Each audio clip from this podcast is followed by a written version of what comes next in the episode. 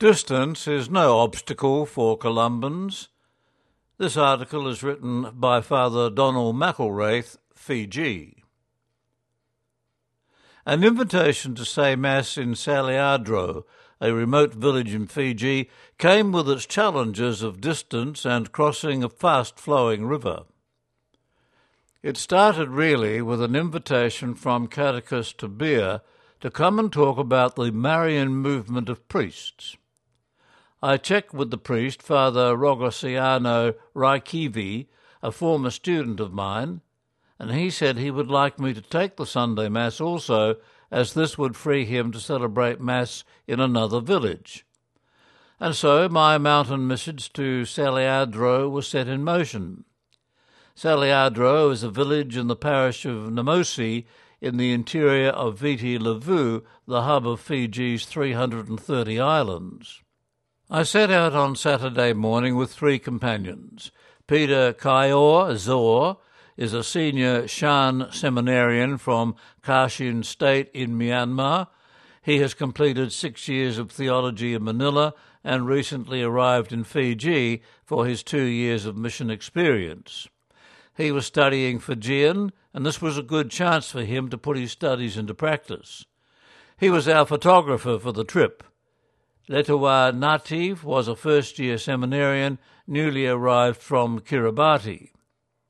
The Gilbert Islands, as Kiribati was formerly known, is a string of atolls that stretches along the equator. Nowhere is it more than 10 metres high, so Letawa had never before experienced mountains or rivers. This was a mystical journey for him, plunging him into the highest mountains in Fiji.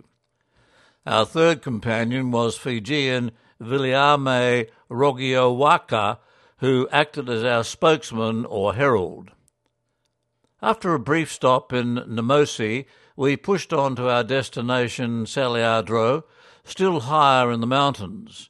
We got there about 3:30 p.m. and parked our vehicle, and then came the interesting part.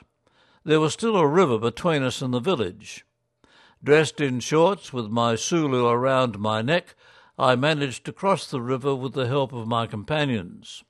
Safely across, I put on the sulu, a Fijian wraparound garment that is worn by everyone in a village context.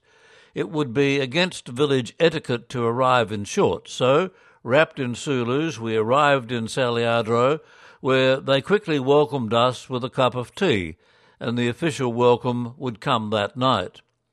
The Saturday Mass was preceded by a rosary, after which I spoke on the Marian movement and our need to be consecrated to Mary. The Gospel that evening reminded us of Jesus' words from the cross Behold your mother, a scriptural base for that entrustment.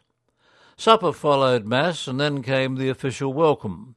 And this was the Fijian ceremony of Sevu Sevu, the gift of Yagona or Kava to welcome guests.